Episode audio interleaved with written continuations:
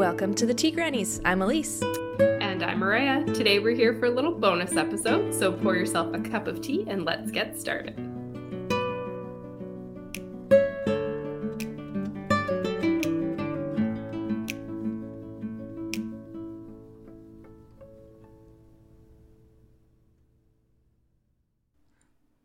Death Wish. Eru flexed her fingers against the smooth white surface of her bone handled knife. It felt especially comfortable in her grip for the weapon that had murdered her mother. Testing its balance in her palm, she eyed Triton from where she crouched in the forest clearing. His silver eyes glittered like gemstones, the left one framed by a thick claw like scar stretching from forehead to cheekbone.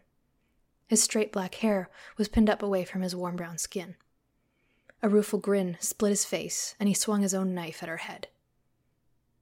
Eru batted it aside with her blade. She kicked up a flurry of dead leaves and mud and slapped the flat of her blade down on his wrist, hard enough to bruise. He dropped his weapon. She went for his throat. He raised his hands in surrender and took a step back, wiping dirt from his good eye. Still grinning. Eru lowered her knife and smirked right back. She picked at the silver antlers embroidered into the shoulders of her shirt fighting down a flush of pleasure. Triton tossed a water skin at her from their saddlebags. Come on. If we hurry, we might have time to get to the city before the gates close. He grabbed Trick's reins to lead the copper mare through the trees. Eru threw back a mouthful of water and held back. His mention of their deadline had the opposite effect on her. It rooted her boots into the ground as though the winter frost had frozen her there. Triton didn't notice. Eru glanced around the clearing, watching him step through the trees, leaving her behind. The city was the last place she wanted to be right now. He knew that. He also knew she didn't have much choice, which was why he wasn't turning around to give her the time of day. All right, so if you liked that first page, uh, you'll be happy to know that Elise wrote it. Yay! Uh, and I've read it um, quite a few times, and at least had a good laugh at how my comments have not changed at all. Um, they're all very like, ah, this is the best, and this is perfect, and I'm obsessed, more, more, more. Um, but for the reader, for the listeners, overall, we learn a lot about Eru in the first page, and we can kind of guess that she has a tight knit relationship with Triton. And um, per my other notes, Triton is a total babe, and I think that that comes across very well in the first page. and so we don't know yet if they have a romantic relationship, but that uh, you know we learn all those things later. And I think my favorite thing about the first page, now that I'm talking about it, is how you hint at all of her backstory without giving us like any of it mm. yet. Mm. Like in the first line, we've got for the weapon that murdered her mother. Like that right there. If I again pick this up in a store and I read that first line, I'd be like, oh yeah, I'm in. This sounds amazing. and then how she doesn't want to go into the city and stuff like that. So we get a lot about her. Um, while still pushing the story forward and she's still in the present day but we're getting a little bit here and there about her past. So i love that. I also always love a good fight scene. I love the tension and i love all the descriptions and that's that's it for my comments. You can't see me right now but i'm blushing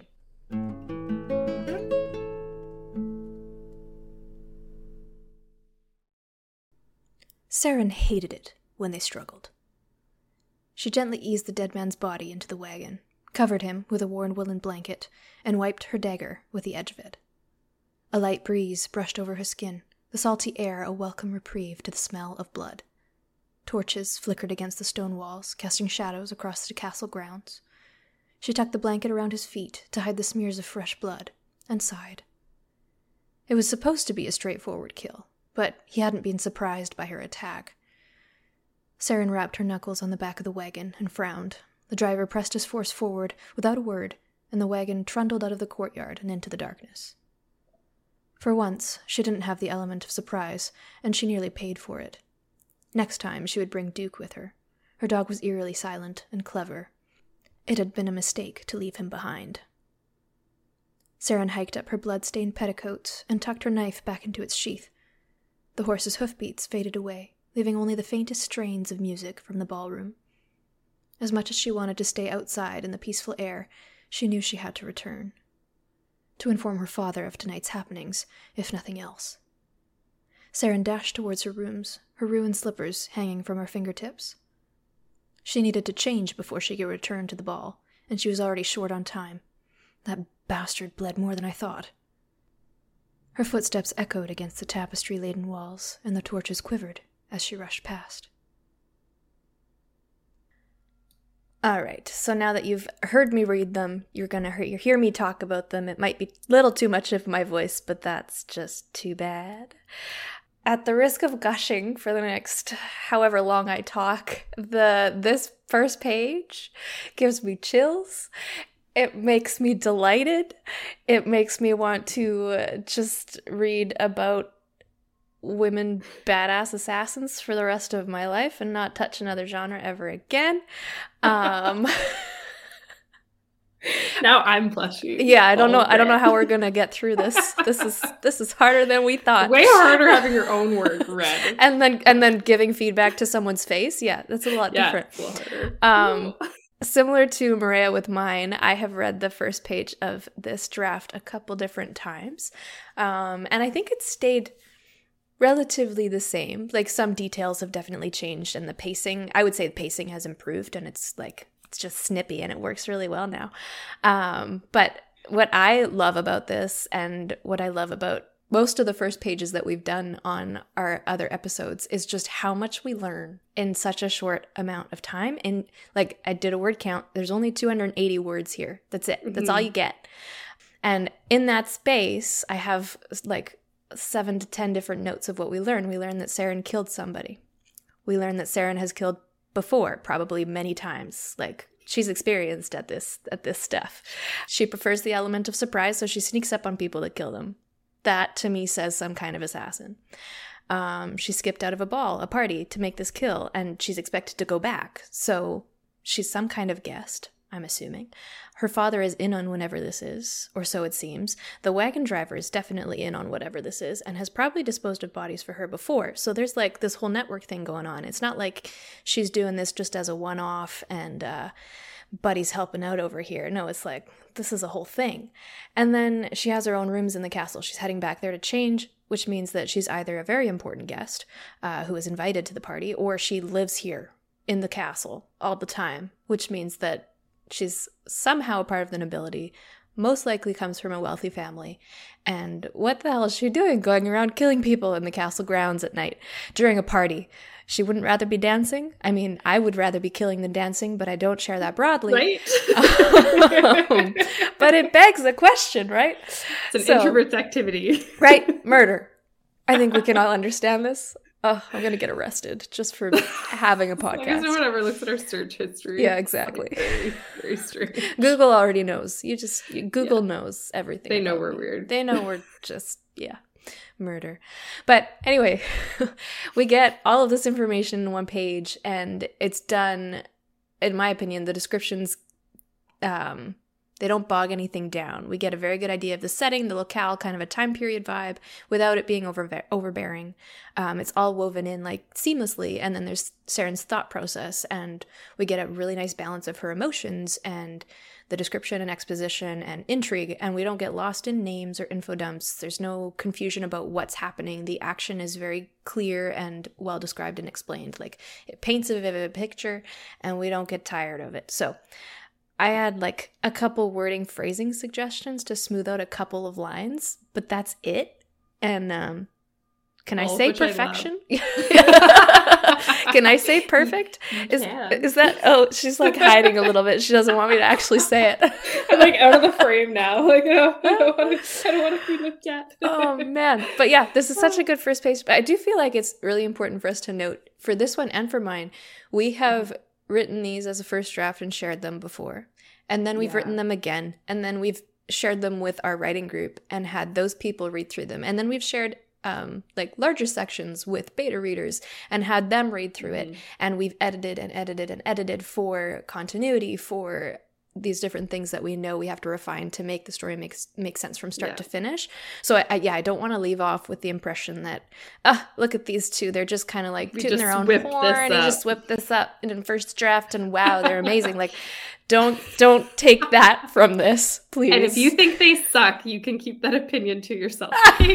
Worked really hard on these pages. You're allowed to have that opinion. I just don't want to hear it. Is that what we're saying? Yeah, we just we're not ready to hear it. We're fragile. Okay, it was hard enough having to read that and like hear feedback when we can see each other. Okay. For my part, if someone has like feedback on my first page after listening to this, I would love to hear it. I want to know what you think. too, yes. Right? But yeah, be gentle.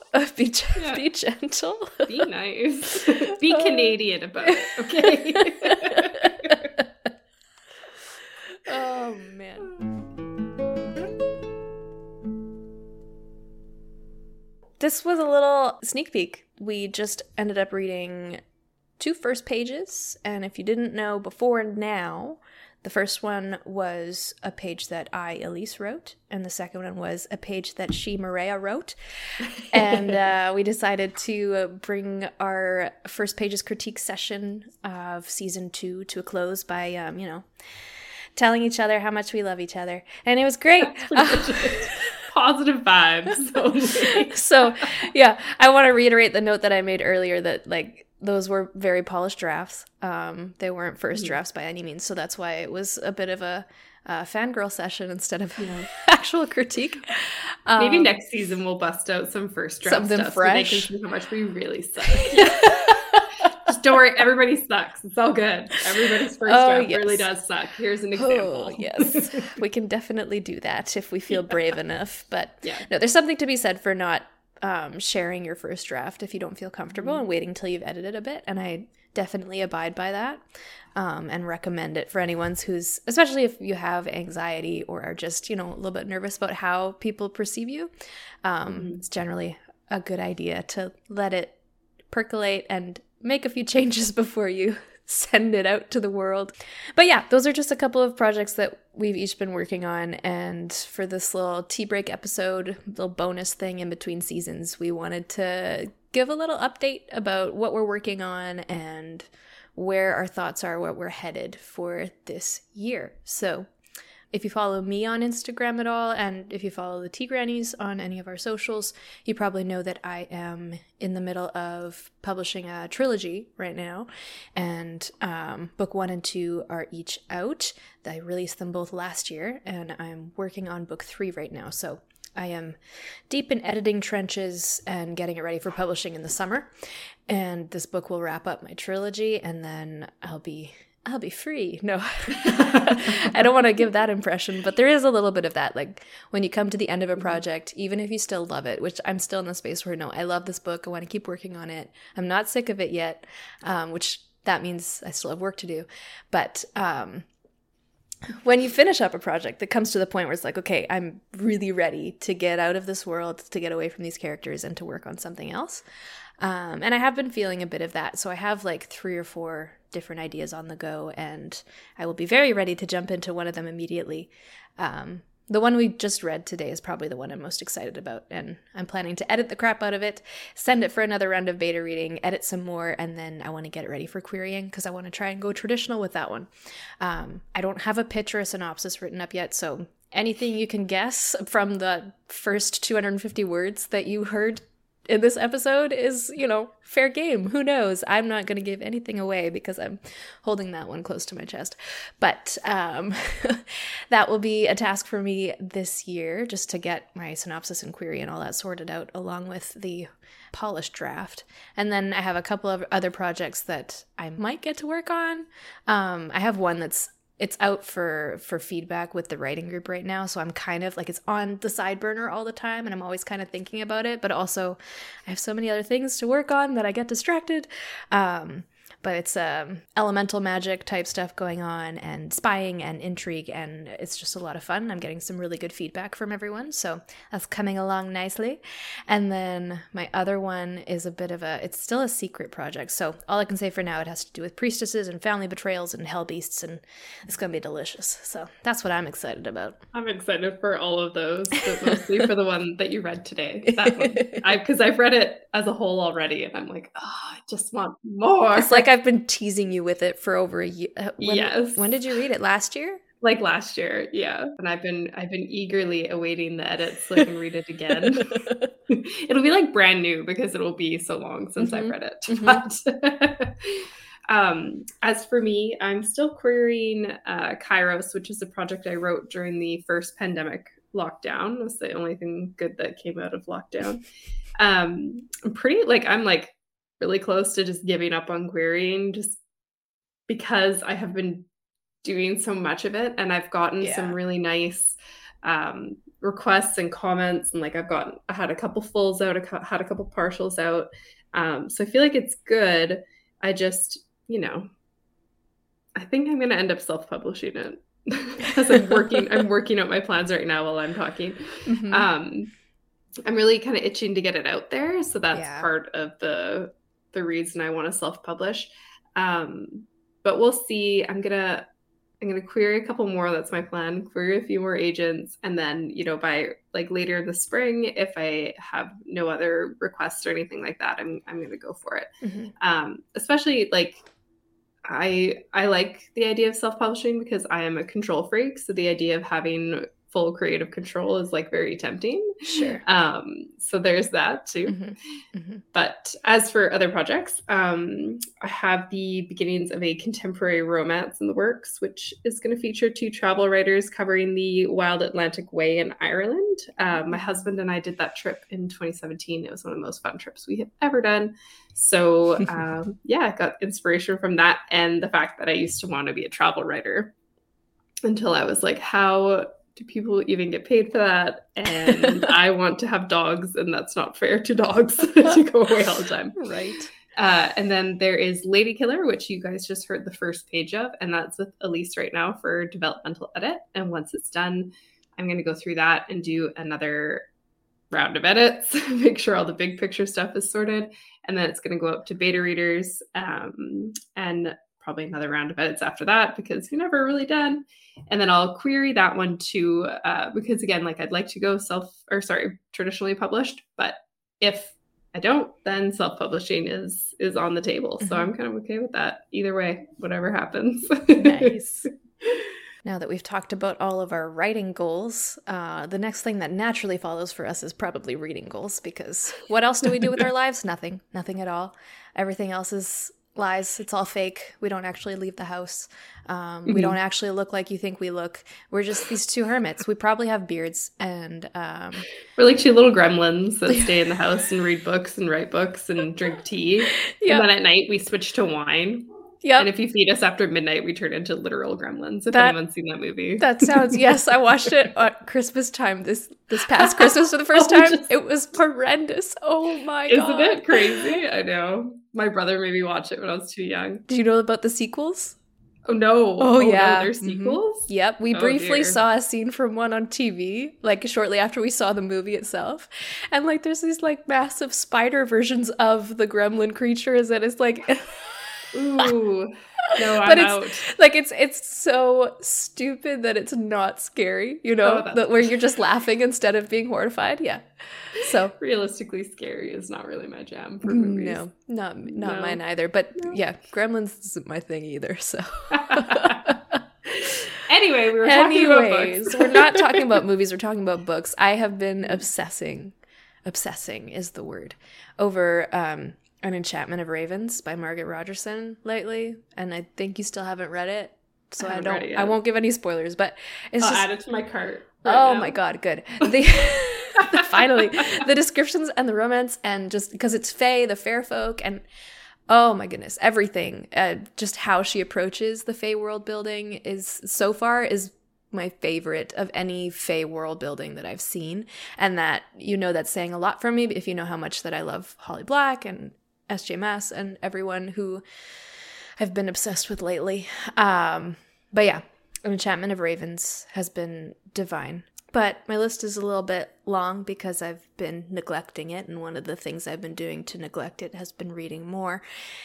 And you have been, Maria has been um, enabling me by suggesting all these books and lending me all these books and getting me into romance. You're the devil.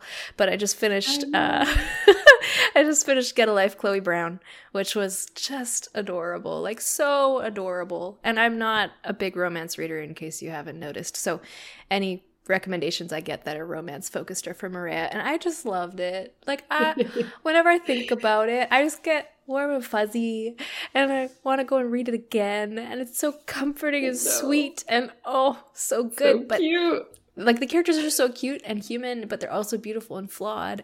And I just love how the author addresses each of their struggles and stuff. Like Chloe, the protagonist, is she's a black woman and she has fibromyalgia. And this is like a super complex condition that leaves people very sensitive to pain and it can show up in different ways for different people. I have someone in my life who was recently diagnosed with it and they've been sharing with me a bit about it and how medical professionals don't really understand it, so it's really hard to manage it because they don't know what to do. They don't know how to treat it. Um, so I don't know how Chloe's experience compares to other people who deal with fibro in real life, but um, it was really cool to see that represented in fiction.